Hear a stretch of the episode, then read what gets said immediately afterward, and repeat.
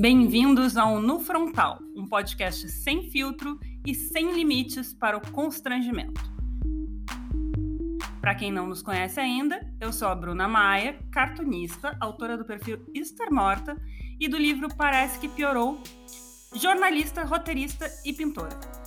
Eu sou a Clara Verbuck, eu sou escritora, tenho nove livros publicados, eu canto, eu danço, eu sou comunicadora e eu só sapateio quando eu estou em mania, que a gente vai explicar o que é em breve.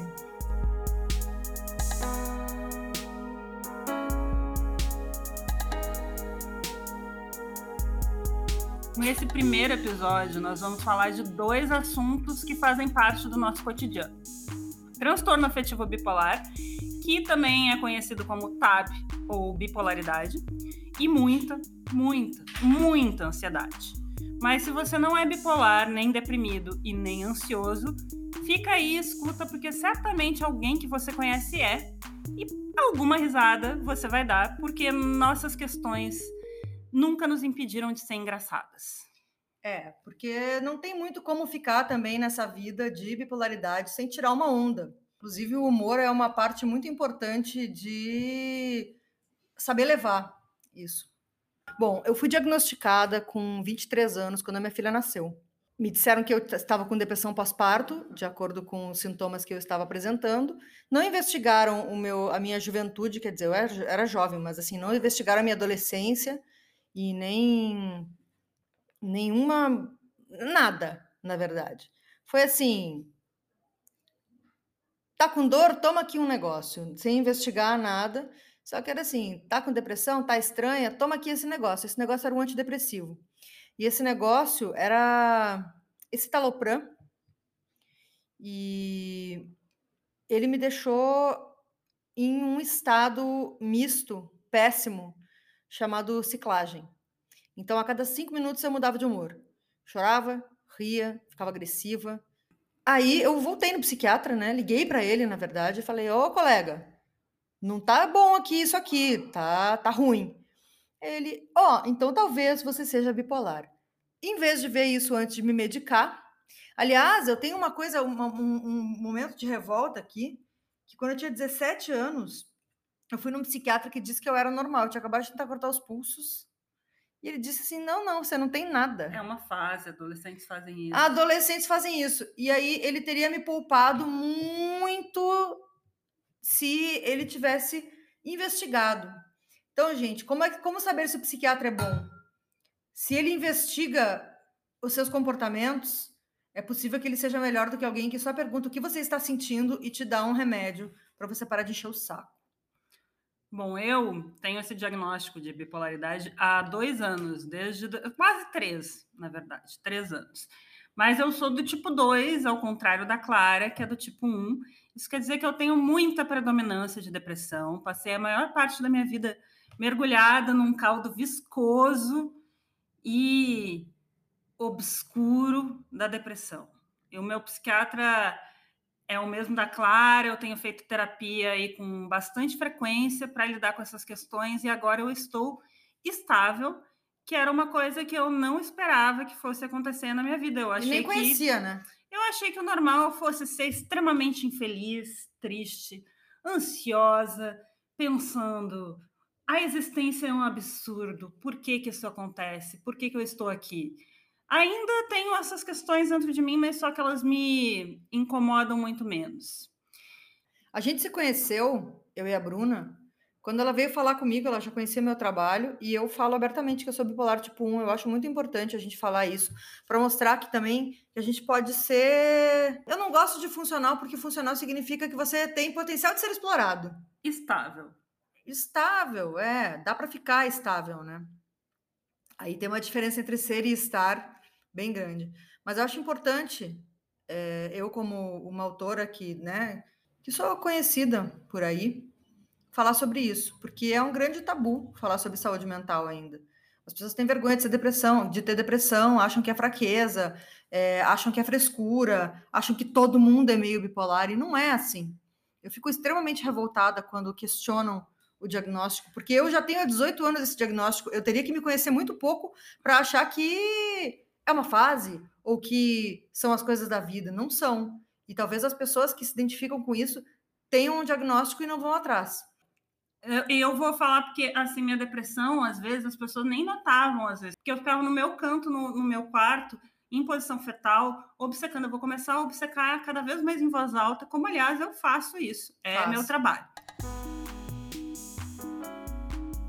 Mas nesse episódio falaremos sobre como são as crises de ansiedade, como é a mania, como é a depressão, medicação resolve e terapia. A gente vai falar de tudo isso, mas sob a nossa perspectiva, claro.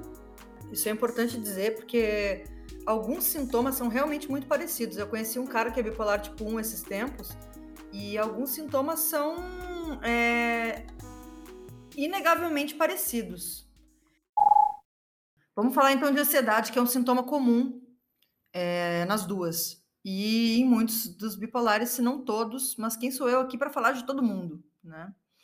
Inquietação, fadiga, irritabilidade, dificuldade de concentração, tensão muscular. Pode ser que a vida esteja só ruim? Pode, mas a vida estar ruim também leva à ansiedade. Né? E tem sintomas físicos como palpitações, falta de ar, taquicardia, aumento da pressão arterial, suadouro, dor de cabeça, náusea, aperto no peito e uma, uma série de sintomas que faz a pessoa que está tendo uma crise de ansiedade achar que vai morrer. Achar que vai morrer e ir no pronto-socorro dizer que está tendo um infarto. Já passei por isso. É, eu nunca passei por isso porque eu tenho uma grande vantagem na minha crise de ansiedade, que é achar que eu estou ficando maluca. Então, quando eu tenho crise de ansiedade, eu começo a sentir uma bola crescendo na minha garganta e eu começo a achar que eu estou ficando louca que eu vou entrar num loop de maluquice que eu vou ter que ser internada e que eu nunca vou sair de lá. O que é muito bom, porque aí eu tomo o remédio certo. Eu não fico achando que é um infarto. Mas é péssimo. Eu achei já que era um infarto e fui parar no hospital e não era nada. E eu ficava assim, não é possível que não seja nada. Como que pode não ser nada? Eu tô sentindo aqui, ó, aqui, ó. E aí me diziam, senhora, você está tendo uma crise de pânico, provavelmente, senhora. Não tem nada no seu coração. Eu fiquei lá cheia de eletrodos colados em mim durante muitas horas e não era nada e eu não saí do hospital me sentindo melhor, não me deram sequer um ansiolítico, é, porque a gente está falando também de um lugar de pessoas que têm acesso a psiquiatras, né? Uh, eu já tive que contar com a rede pública para isso e foi uma coisa horrível, assim. É, a não ser que você esteja tentando cometer o suicídio, não vão te internar. É, não vão não vão fazer, não vão te mandar embora. E é complexo, né? Você vai lá, sabe que está passando mal, porque né, as questões de saúde mental são deixadas de lado porque é bobagem, porque é coisa da sua cabeça. Sim, é coisa da sua cabeça, mas não quer dizer que não seja verdade. Mas isso são as crises de ansiedade, que é quando você tem um episódio muito intenso. Inclusive, esses dias aconteceu uma coisa curiosa, que eu encontrei com um amigo meu, com quem uma vez eu viajei, e eu passava, durante essa viagem, eu estava num momento muito difícil, eu tinha três crises de ansiedade por dia. E ele não entendia muito bem o que estava acontecendo comigo, ficava ali do meu lado, segurava a minha mão, me oferecia um lenço, porque eu choro durante as crises. E aí ele me contou assim, falando: Nossa, eu comecei a passar muito mal e a ter certeza que eu ia morrer, que todos os meus parentes iam morrer, mas eu tinha certeza que eu ia morrer naquele elevador, naquele momento. Eu me preparei, me despedi do meu namorado, disse para ele é, mandar uma mensagem para os meus pais dizendo que eu amava muito eles, que eu ia morrer. E aí eu só olhei para ele e disse assim: Ah, uma crise de ansiedade, né? E ele, pois é, eu nunca tinha tido nada assim antes na minha vida. Eu, é, então, eu tenho uma coisa, eu tinha uma coisa parecida com isso aí várias vezes por dia, inclusive quando a gente estava viajando. E aí ele, nossa, mas como você aguenta? Aí eu penso assim, não, não aguento, primeiro Quem não aguento. E segundo que eu acabo ficando tão acostumada com aquelas manifestações que quando elas aparecem eu já sei o que elas são e saber o que elas são facilita muito. E é meio foda assim também, porque como eu e a Bruna somos ansiosas, a gente não dá muita pelota para ansiedade uma da outra. Então hoje eu tava falando para ela que eu achava que eu ia morrer e ela nem me respondeu. nem me respondeu porque sabe que eu não ia morrer. Não, eu não respondi porque com frequência eu recebo essa mensagem. Eu nunca sei quão grave é a crise. não, teve que era... uma que foi muito grave, que foi quando eu estava trocando de medicamento, mas você não estava em casa e eu tive que ir na tua Sim. casa porque eu estava sem um dos meus remédios. Mas eu estava na terapia hoje também. É, e, e aí, quando eu vi, tinha uma mensagem: hoje eu morro. Mas aí eu pensei, não, pelo visto não morreu. E depois continuamos nos falando. É. Eu tô sem análise no momento. É... E tá muito complicado, muito complicado. É muito importante que bipolares façam análise. E é... ansiosos também.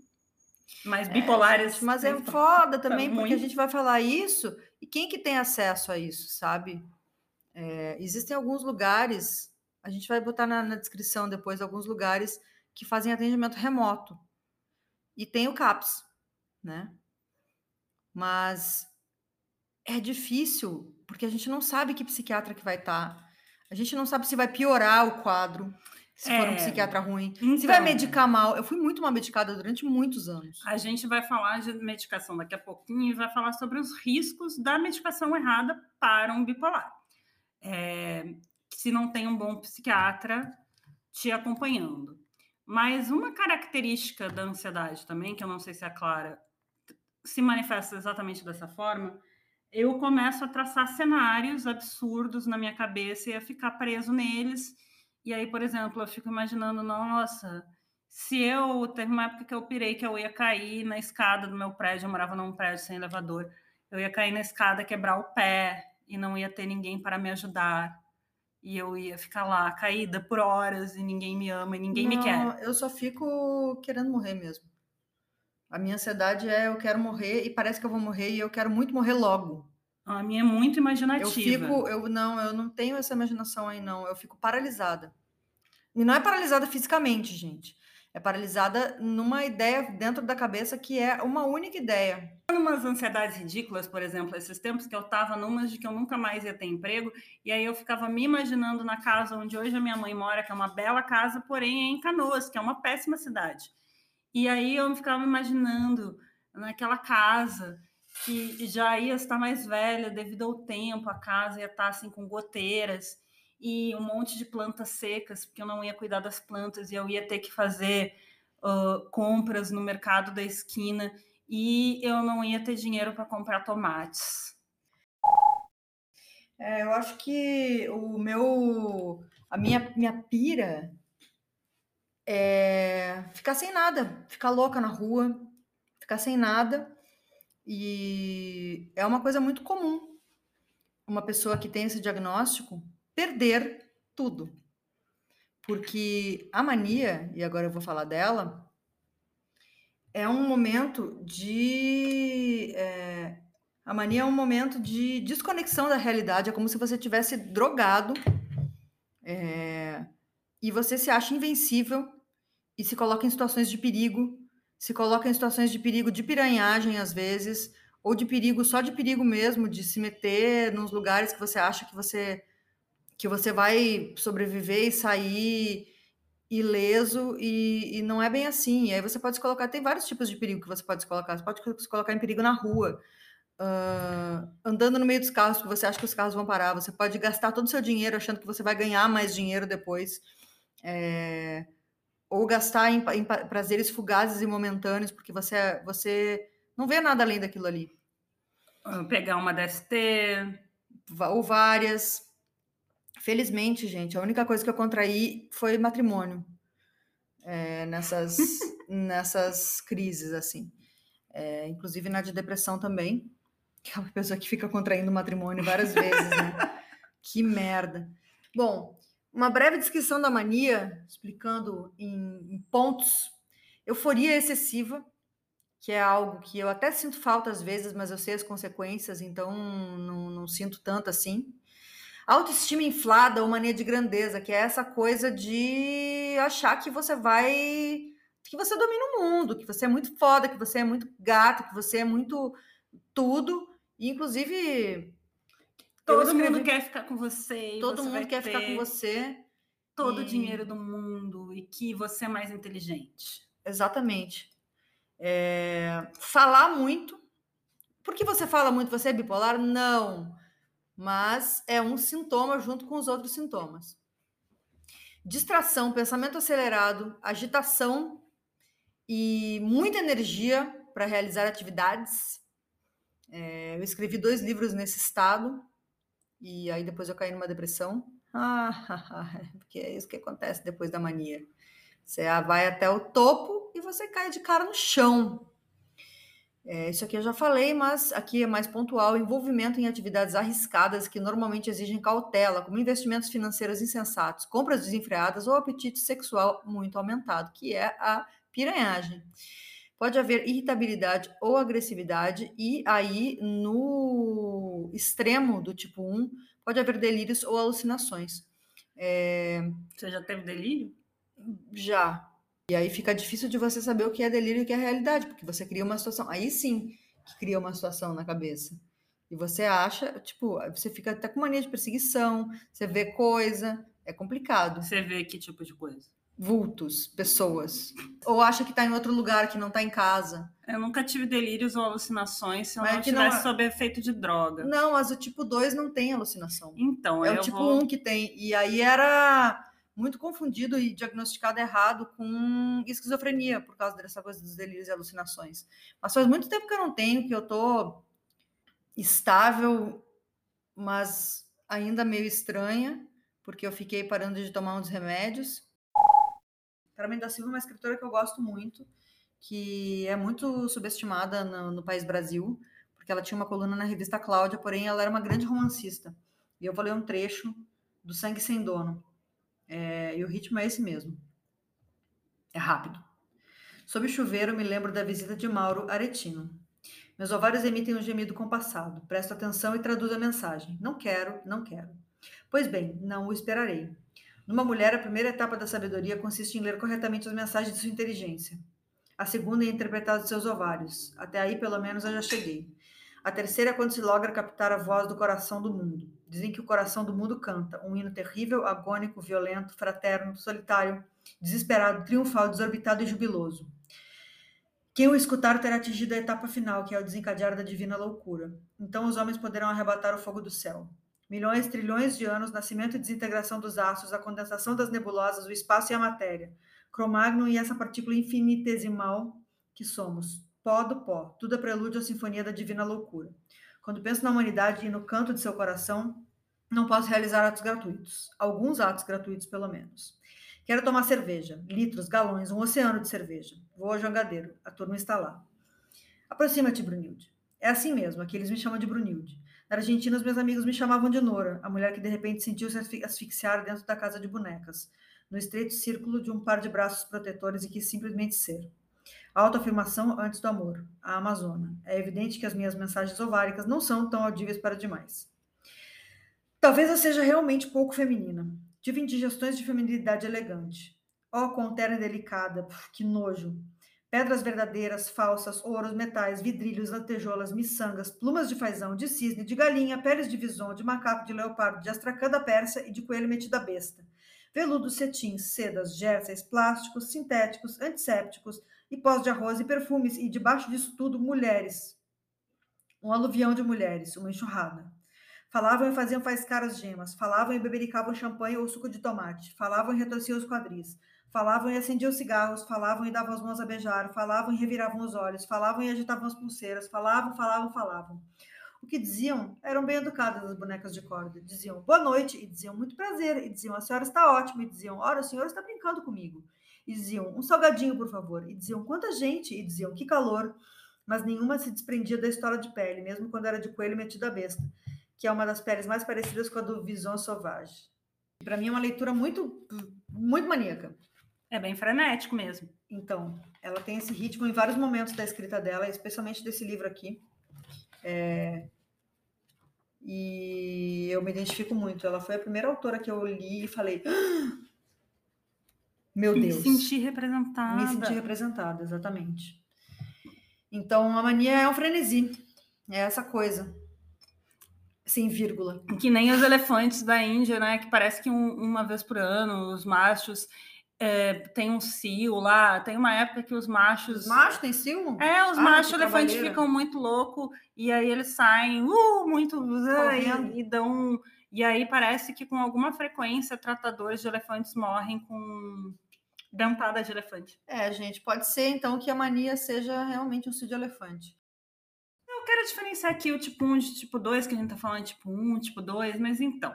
Tipo 1 é o bipolar classicão. É aquele bipolar de cinema, é aquele bipolar que você ouve falar, que é o bipolar que um dia está comprando um prédio, e eu uso a expressão comprar um prédio, porque eu sei de alguns bipolares tipo 1 que já compraram prédios. Nossa, imagina, eu não tenho nem, nunca tive dinheiro para comprar nenhum prédio, É. nenhum prédio abandonado. Você tá achando que encontrou, hackeou o mundo, que você sabe o segredo de tudo, e ah, no dia seguinte, sei lá, você cai em depressão. Mas aí tem aquela personagem do Homeland, que é a Carrie, que ela é uma bipolar tipo 1, que isso acontece com ela quando ela não tá medicada. Ela fica, uh, lá em cima, e aí ela desvenda os mistérios, porque ela tá muito doida, e depois E ela fica sem levantar da cama. É, mas às vezes você fica para sempre nesse. Eu caí poucas vezes em depressão. É, Eu tenho vários ciclos assim, Às vezes você fica quicando pra cima. Fica quicando para cima, você fica muito maníaca e aí um pouco menos. E aí muito maníaca. Eu sinto falta, inclusive, de ficar muito maníaca porque era quando eu criava melhor. É uma grande armadilha para bipolares que trabalham com atividades criativas, não só criativas. Às vezes você pode construir uma casa em um mês porque você tá maníaco. É, você pode bater recordes de um esporte, ficar muitas horas treinando até exaustão. É, mas, e aí você se sente seduzido por esse frenesi de criatividade e acaba destruindo sua saúde física, E inclusive. mental. E mental. mental já foi para caralho. É, já foi para as cucuia. É, e o bipolar tipo 2, que é um bipolar que não tem mania. E aí, quando fala bipolar que não tem mania, algumas pessoas dizem, não, não existe isso. Existe. Que é o bipolar que tem períodos mais marcados de depressão e ele tem alguns episódios de hipomania, que eu tive algumas vezes na minha vida e não foram muitos. É, eu acho que eu já tive alguns episódios mistos ao longo da minha vida. É, mas assim. o a- misto é o misto, né, gente? é, o misto é quando você fica Você misturando um pouquinho dos dois. Então, qual foi a primeira vez que eu reconheci que eu estava com hipomania? Foi quando eu já estava me tratando com meu psiquiatra atual, que é muito bom, e tomando venlafaxina. E eu, olha só, estava com muita raiva, que é um sintoma que não se fala tanto da bipolaridade, que é uma raiva, uma agressividade muito grande. Então eu queria, por exemplo, eu queria bater no cara que eu tava ficando. Nunca bati em ninguém, mas vontade eu tinha. Eu andava na Nunca rua. bateu em ninguém, amiga? Não, nunca bati em ninguém. Acho que Nossa, você é muito mais raivo- raivosa do que eu. muito mais, mas aí eu essa raiva eu costumo ah, ficar mais. é, Não, porque eu já uma- bati, já quebrei cadeira em homem que estava me assediando, já quebrei nariz. Foi merecido, mas não, eu nunca bati em ninguém, mas quando eu tava com essa hipomania, eu fico muito raivosa, eu fico oh, secando a raiva. Só que eu tava ficando agressiva num nível assim que eu não queria mais sair na rua encontrar meus amigos, porque eu tinha medo de ser grossa com eles. Para eu ter medo de ser grossa com alguém é porque tá complicado. Nossa, É, e, e eu, eu ficava querendo, tipo assim, tinha uma pessoa andando devagar na minha frente na rua e eu tinha vontade de. Eu tinha vontade de, assim, sair decepando as pessoas que estavam andando devagar na minha frente na rua. Tipo assim, uma, radical. uma TPM on steroids. E eu não conseguia sentir nada além disso. E aí foi um dia que eu fui no meu psiquiatra e falei: não, eu tenho transtorno de personalidade antissocial, né? Eu sou psicopata. Pode dizer. Se era isso que você estava esperando, diz. Ele falou assim: você é bipolar. Eu, mas eu nunca fico feliz. Foi a minha resposta. E ele, então, não é assim. As pessoas acham que ser bipolar é um dia você tá, você tá feliz, um dia você tá triste. Só que que- tem muitas manifestações. Sim, e um dia você tá feliz, outro dia você tá triste, chama vida. Bipolaridade é alteração de humor extrema e incontrolável. Então não tem essa coisa de ai, segura sua onda. Você não consegue, você é incapaz de segurar sua onda. Isso é um transtorno. No meu caso, da mania, eu, eu comparo muito com cocaína, que é uma droga que, ao menos em mim, tem um efeito horroroso, que é a agressividade. É, e essa coisa de se achar o melhor, que é Sim. muito cocainômana, ah, tanto que eu não gosto dessa droga e porque eu acho que ela desperta o pior de mim. É, e, e, eu senti como se eu tivesse durante uns dois meses sob efeito de cocaína, sob, do, do pior da cocaína. E a partir desse momento eu comecei a adaptar meu tratamento medicamentoso para bipolaridade e a minha vida melhorou 300%. Tipo, uma coisa é a vida objetivamente ser boa, outra coisa é o seu cérebro dentro de você colaborar e olhar com isso mesmo. Sobre aspectos objetivos, é óbvio que a nossa vida é boa, por mais que seja ruim às vezes. É... Parece que piorou. Tava então, bom, tava ruim, esquema mudar para melhor. Mas qual foi a coisa mais absurda que você já fez em mania? Eu acho que foi mobiliar minha casa e ir para Los Angeles, né? Bipolar tipo 1 tem essa questão aí dos desbanjar e de perder o controle sobre as finanças. É muito comum que pessoas viciadas em jogo, viciadas em sexo, viciadas dessas pessoas compulsivas, compulsão é outra coisa, mas é comum que essas pessoas com compulsões sejam bipolares também. É, não estou aqui para diagnosticar ninguém, não se autodiagnostiquem crianças, é ruim, é péssimo. É, será que eu sou bipolar? Nossa, você saberia se fosse. Ou não, porque assim, é, é de fato, é porque eu comentei com alguns psiquiatras depois, ah, eu, eu fiquei muito brava porque eu só fui diagnosticada aos 32, era muito claro para mim desde os meus oito anos de idade, dava para ver. E aí os psiquiatras falaram: não, não é tão simples assim, porque você precisa de uma série de, de diagnósticos diferenciais, você precisa de uma boa observação para ver se é aquilo mesmo. Então, é comum que se demore um tempo para ter certeza. E aí vai piorando com o tempo também. Mas sabe o que é outra coisa que o bipolar bem. maníaco faz também, que eu já ouvi falar muito? É acordar às quatro da manhã para lavar louça. Opa, sim, vai fazer faxina no prédio. Não esse aqui um prédio quando eu tinha vinte e poucos anos, e o prédio estava sujo. E aí eu comecei a lavar o prédio, comecei a. Nossa, eu fiz uma senhora faxina. E fiz isso na casa dos outros também já. Porque eu cheguei, uma vez eu cheguei na casa de um amigo meu lá no Rio, tava suja. Ele chegou em casa, tava de quatro no banheiro lavando, esfregando o chão, esfregando azulejo. E fazer bolo, acordar às quatro da manhã fazer bolo, porque eu acho que muitas feijão, muitas mulheres bipolares e homens também, mas muitas pessoas bipolares elas não têm essa coisa tão, não tem essa liberdade de sair por aí transando, de sair por aí fazendo muitas loucuras e dirigindo na contramão. Então acaba se voltando por esse excesso de atividade doméstica. Eu já dirigi, eu lembrei agora que eu já dirigi o carro de uma pessoa conhecida aí.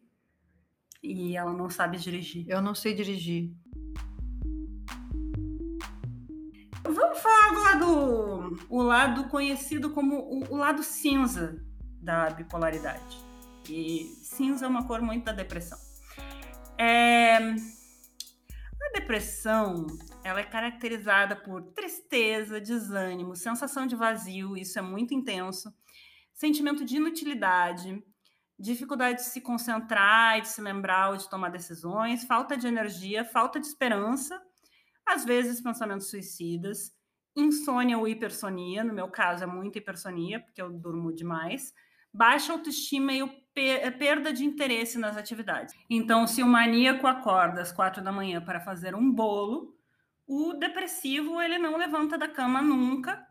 Se deixar, ele passa 23 horas na cama, levanta só para beber uma água, fazer xixi, ou talvez nem isso ele passa dias sem tomar banho, ele descuida da higiene.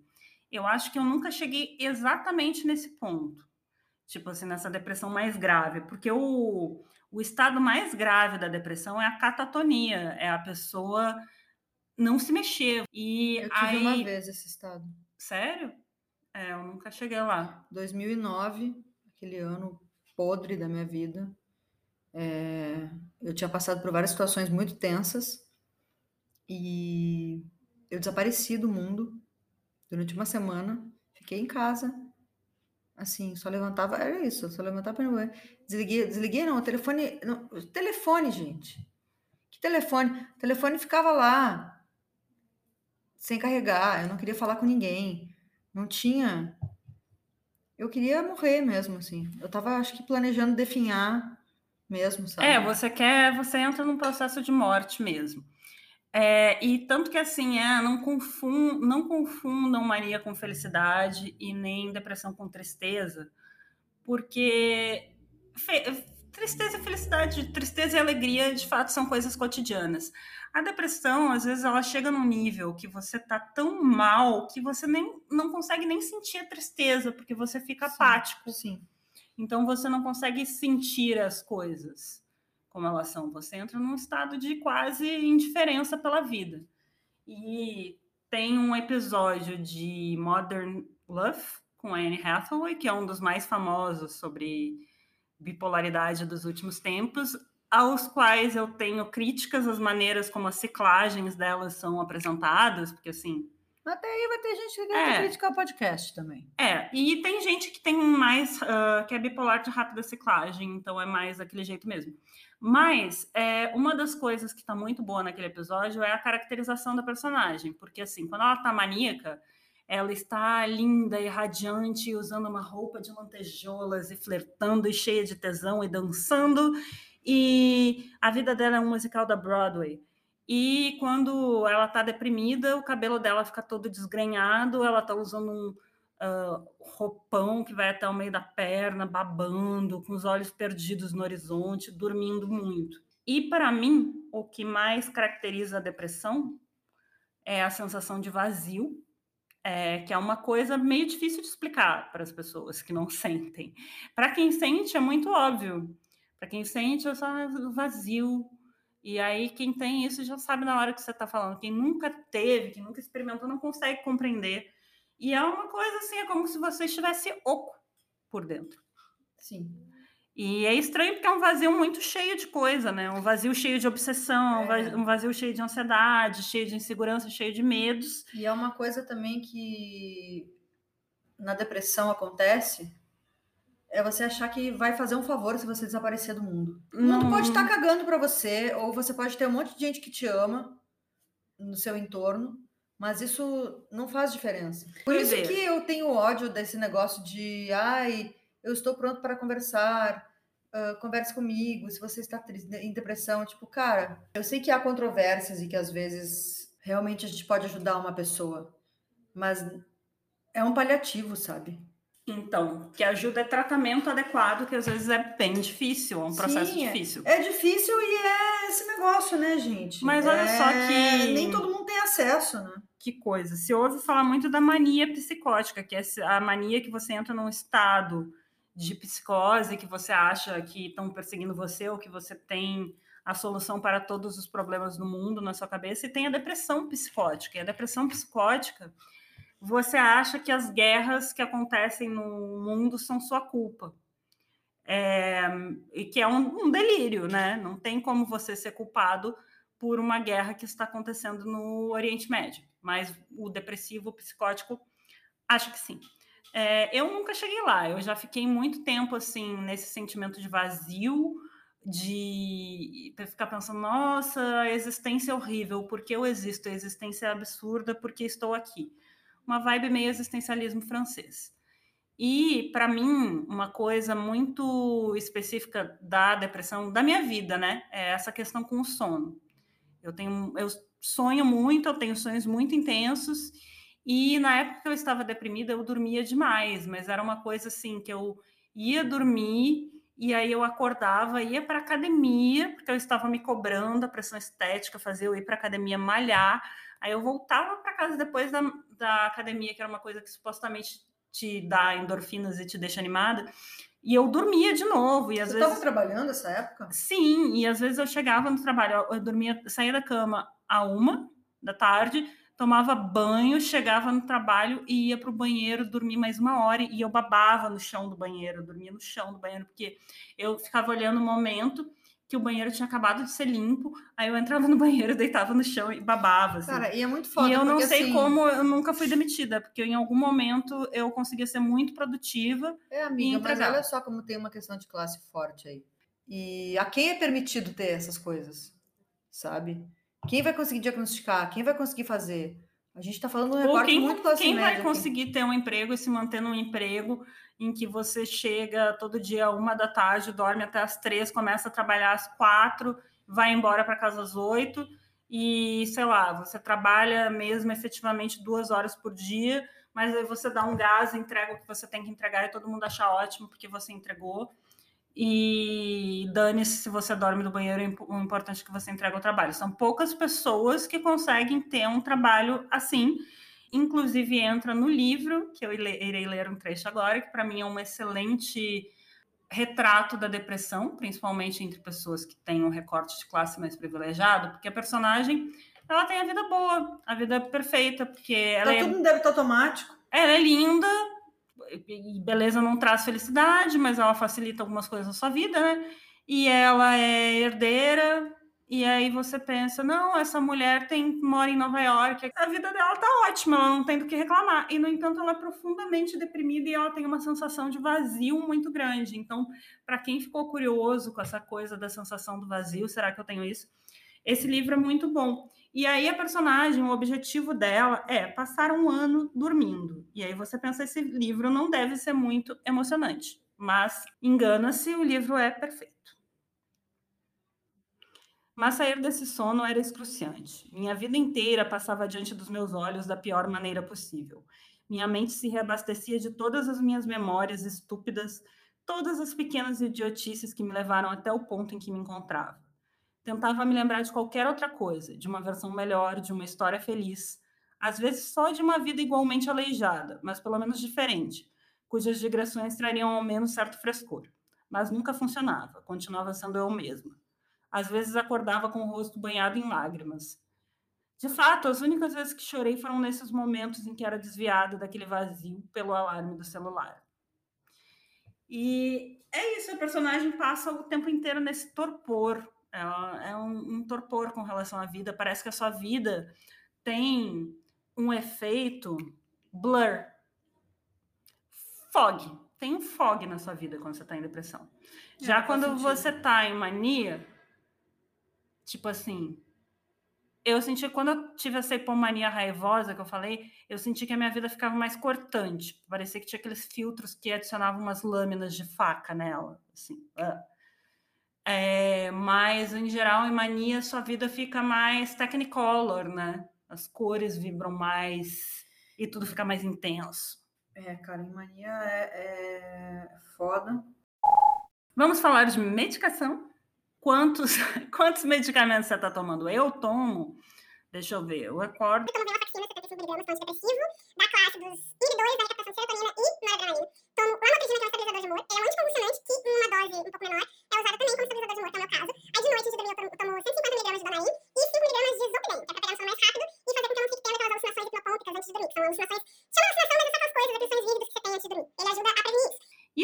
significa que eu tomo três quintos das classes psiquiátricas, é, porque eu não estou tomando frontal, que é o ansiolítico, não estou tomando alprazolam. Que é um remédio muito perigoso, porque é muito bom.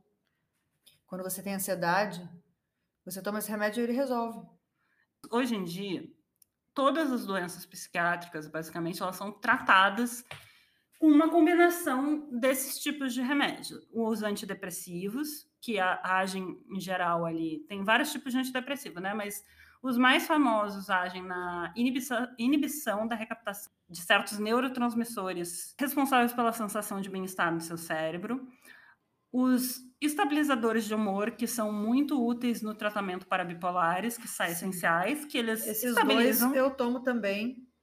Tomo o medicamento da mesma classe do da Bruna, o mesmo antidepressivo, quer dizer, não é o mesmo. O meu é desvenlafaxina mas eles são, são amigos. E... e eu tomo também um estabilizador de humor chamado oxcarbazepina, que é o único remédio que eu fico tomando a minha vida inteira, assim, desde que eu estou estável ali, depois que eu saí dessa depressão profunda aí que eu tava. Que ele precisava... te puxa para o centro. Ele te puxa para o centro, ele é um estabilizador. E... O lítio também é usado como estabilizador de humor Sim. e antidepressivo. Eu usei o lítio já, mas ele me estabilizou para baixo. Então eu fiquei apática. E também porque me deram com um monte gente, tanto psiquiatra ruim, eu passei é, até encontrar o psiquiatra bom e depois o aluno dele. Mas eu já fiquei maníaca, já fiquei estava para baixo, já tomei remédios completamente que têm efeitos opostos. Aí os antipsicóticos previnem crises psicóticas O, em menores doses, eles agem como calmantes, nem todos, mas vários. Aí tem os hipnóticos, que é a classe do Zolpidem, que é esse migo perigoso, mas que é muito bom, mas pode ser muito ruim, que serve para dormir. E tem os ansiolíticos, que também são perigosos, que é da classe dos. que é os mais famosos, que vocês conhecem alguém que toma, que é Rivotril, Frontal, todos os benzodiazepínicos que estão na classe dos ansiolíticos. O antipsicótico tem vários, né? A quetiapina, por exemplo, é um antipsicótico, só que a quetiapina, quando ela é usada em menor dosagem, ela tem um efeito calmante. Ela pode dar sono também, tem muita gente que toma quetiapina para dormir. Por é... isso que os psiquiatras estão mudando essa nomenclatura, porque como os remédios podem ter, por exemplo, alguns antidepressivos podem ser ansiolíticos, podem Sim. ajudar a, a pessoa a tratar um transtorno de ansiedade, um toque, alguma coisa assim. Mas aí você me pergunta: será uma grande conspiração da indústria farmacêutica? Pode será ser. que precisa muito mesmo? Precisa. Mas que tem uma conspiração da indústria farmacêutica, tem. Porque tem muitos psiquiatras aí, foda-se, é isso aí mesmo. Muitos Ah, psiquiatras que têm conchavinho com algum laboratório e vão Te empurrar o, te empurrar um remédio X. que não é necessariamente o melhor para você. Então tem essa Ele conspiração ganha aí. uma, vai para Havaí, vai para Havaí ficar 15 dias e diz que está num simpósio. porque ele tem uma metinha aí para cumprir. Exatamente, Mas são metas e não e assim, é muito comum. É muito mais comum do que eu gostaria que fosse, porque eu queria poder defender os remédios assim e dizer não, assim, a gente, eu preciso. A Bruna precisa também. Eu já vi o que preciso acontece E sem. eu estou num lugar E aí- muito bom. É uma coisa assim muito complicada, porque a gente conversa com as pessoas e fala: "Ah, será que, que você não fica bem sem? Não fico. Eu já tentei. E não Inclusive- fico bem com o errado também. É, é muito comum que pessoas achem: estou bem, vou parar de tomar remédio. Pessoa, você está bem porque está tomando remédio. Hum. E aí tem uma coisa aqui no bipolar, que era uma coisa que eu precisava frisar já bastante, que é o, o bipolar ele pode ter um efeito muito perigoso ao antidepressivo. Então, qual foi um dos motivos que levaram o meu psiquiatra a perceber que eu era bipolar? Foi a minha reação ao aumento da dose da venlafaxina, porque muitos Ficou louca do cu. muitos depressivos, é, quando tomam antidepressivos, ficam loucão, loucões, ficam muito eufóricos, ficam ah, querendo. É, eu entrei em ciclagem. né? Eu entrei em ciclagem. Eu tomar esse remédio sozinho, Por isso, muitos bipolares eles só podem tomar lítio, porque eles não podem tomar antidepressivo. Ah, mas eu não fico bem sem antidepressivo. O antidepressivo resolve minha ansiedade, mas aí eu preciso de um estabilizador de humor para resolver minha, minha hum, maniazinha que vem com a venlafaxina. E aí a gente precisa ficar fazendo essas coisas. É, e aí vai ficar mudando também. Não vai ter uma dose para sempre que você vai tomar. Eu tô aí numa troca de medicamento eterna já tem uns dois anos. Ah, eu espero que acabe logo. que Obrigada, amiga. encontre um. Porque aí você precisa ficar subindo a dose de um, baixando a dose de outro. E aí não fica estável nunca. Aí esse ano, por exemplo, eu entrei, eu estava estável na dose de 75 Venlift e 100 Lamitor. Aí eu entrei e fiquei muito deprimida e aí ele dobrou a dose dos dois porque precisava dobrar. Aí quando ele dobrou, eu fiquei louca do cu e comecei a assediar todos os homens e Meu tava Deus, muito é bom. verdade. Não tava você- bom. Se você foi assediado por mim, é, Saiba que ela estava instável. Então, aí por isso é o antidepressivo Ou tira a libido queria- das pessoas. Queria também, pode ser que ela- É, o antidepressivo tira, tira a libido das pessoas. Nem sempre com bipolar pode aumentar, tá? É, e aí tem essa coisa do efeito colateral do medicamento. Se eles diminuíram minha libido, francamente acho que sim, mas só que considerando que a minha libido de bipolar é mesmo deprimida, porque eu acho que quando eu tava deprimida, a coisa que eu mais fazia era tocar siririca. Uma vez eu quase achei que eu ia, eu ia ter tendinite, porque eu não tinha vibrador naquela época. Se eu tivesse vibrador, ser deprimida seria bem mais fácil. Na época que, que eu tive essa depressão crônica, que durou uns, sei lá, dois anos da minha vida. E eu sinto que ele segura, assim, meus impulsos libidinosos, mas eu também nem acho que é tão ruim. Eu acho bom que ele segure, sim. Eu acho ruim os impulsos libidinosos. Bons psiquiatras estão atentos a isso. Então, uma coisa que meu psiquiatra sempre me pergunta se eu estou conseguindo gozar, se eu tenho uh, desejo.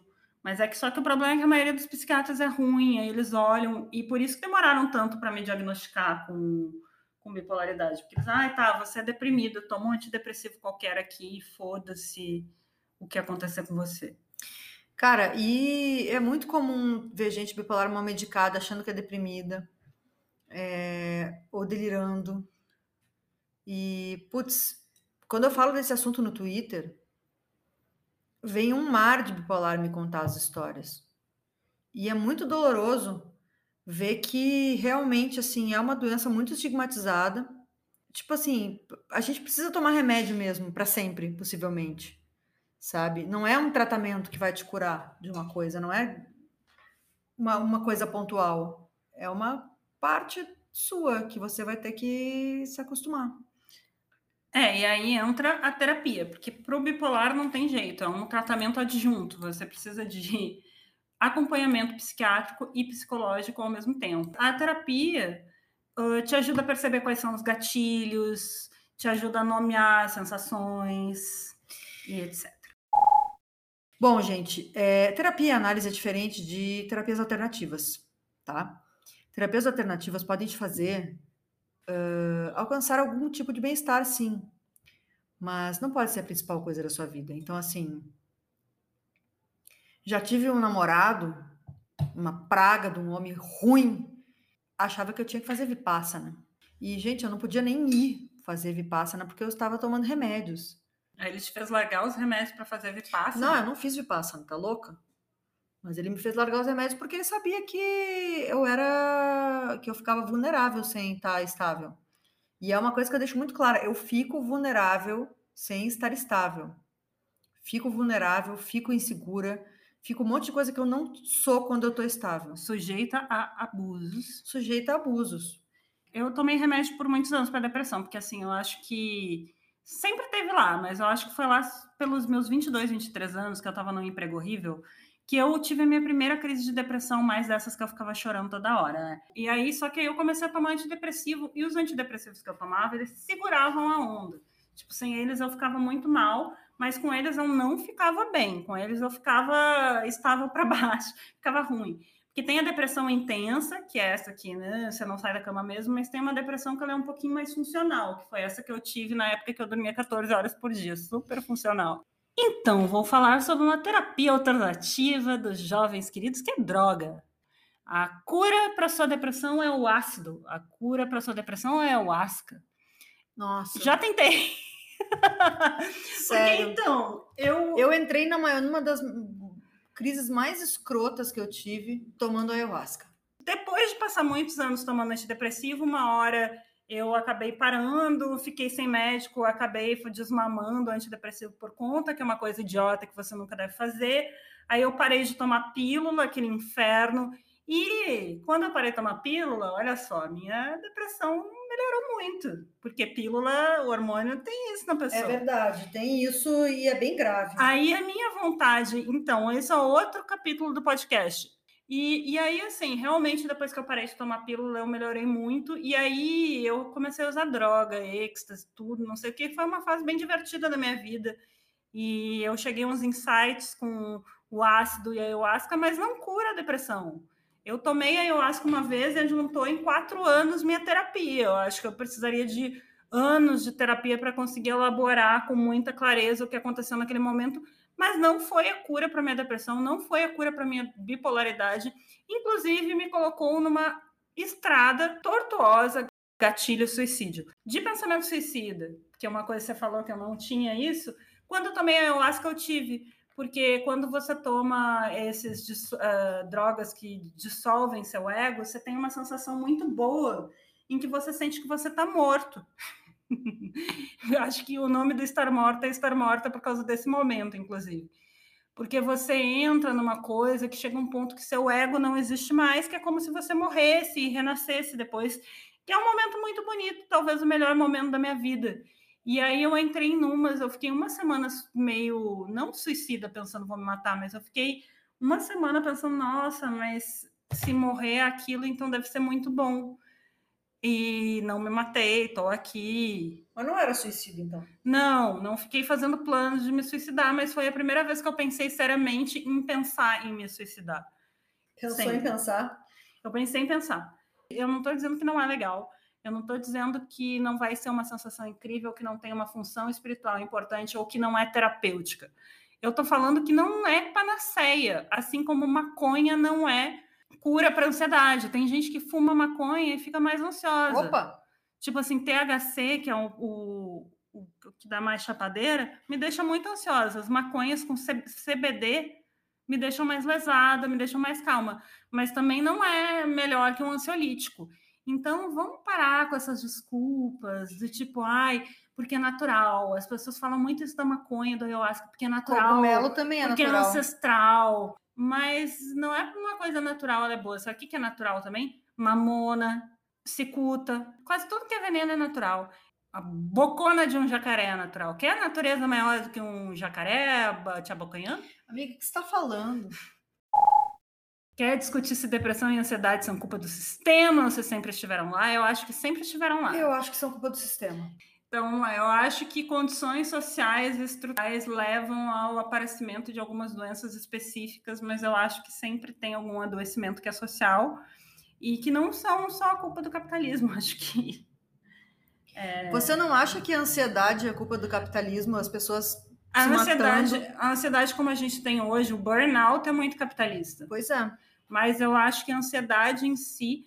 Cara, eu acho que a ansiedade que, é tipo, muito tinha- típica do, do momento que a gente está vivendo. Para mim, a ansiedade é muito associável à internet. Porque eu acho. Mas já existia ansiedade antes. Existia. Assim Porque as pessoas como- precisavam pagar suas contas e precisavam estavam sendo exploradas e não tinham tempo para si mesmas e é um Mas já existia cruel. ansiedade antes do capitalismo, porque ah, existia uma grande chance de ter uma guerra e seu filho, seu filho ser morto, ou de você ter que ir para a guerra. Tipo, essas coisas que eram comuns, existia a chance de ter uma. Eu acho que as pessoas ah, sempre sentiam essas coisas, mas eu acho que certos sintomas são intensificados com, de acordo com características de uma época. E é muito difícil fazer essa comparação, porque você não tem como conhecer é. a subjetividade de um homem medieval para saber, porque assim, na Idade Média as pessoas, sei lá, morriam de peste negra, morriam de guerra, tinha muito mais guerra, muito mais fome do, do que tem hoje em certos aspectos. Hoje a gente está num momento especialmente pior. Assim. Eu gosto muito do conceito de doença de protesto, que era aquela coisa que eu estava falando hoje, que é uma doença mental que ela é uma reação ao momento que você está vivendo. O burnout é muito protesto, porque você, você para, seu corpo. É, e eu acho que a ansiedade tem muito a ver com o excesso de informação uh, a qual a gente está sendo submetido, assim, desde que uh, a internet começou, as redes sociais. Tipo, é muita informação o tempo todo, é uma quantidade muito grande que eu acho que os nossos pais não tinham. Imagina o que, Então, o que, que não que faz com o nosso intensificou. cérebro, por exemplo, ficar vendo stories. Velocidade 2, cara. Velocidade, a Bruna ficou vendo áudio em velocidade 2 e eu fico querendo morrer. Primeiro que eu não entendo nada que está sendo dito. Eu não consigo viver assim. Eu, na verdade, já não estou conseguindo viver no ritmo do mundo. Eu não consigo viver nessa lógica de exploração do trabalho.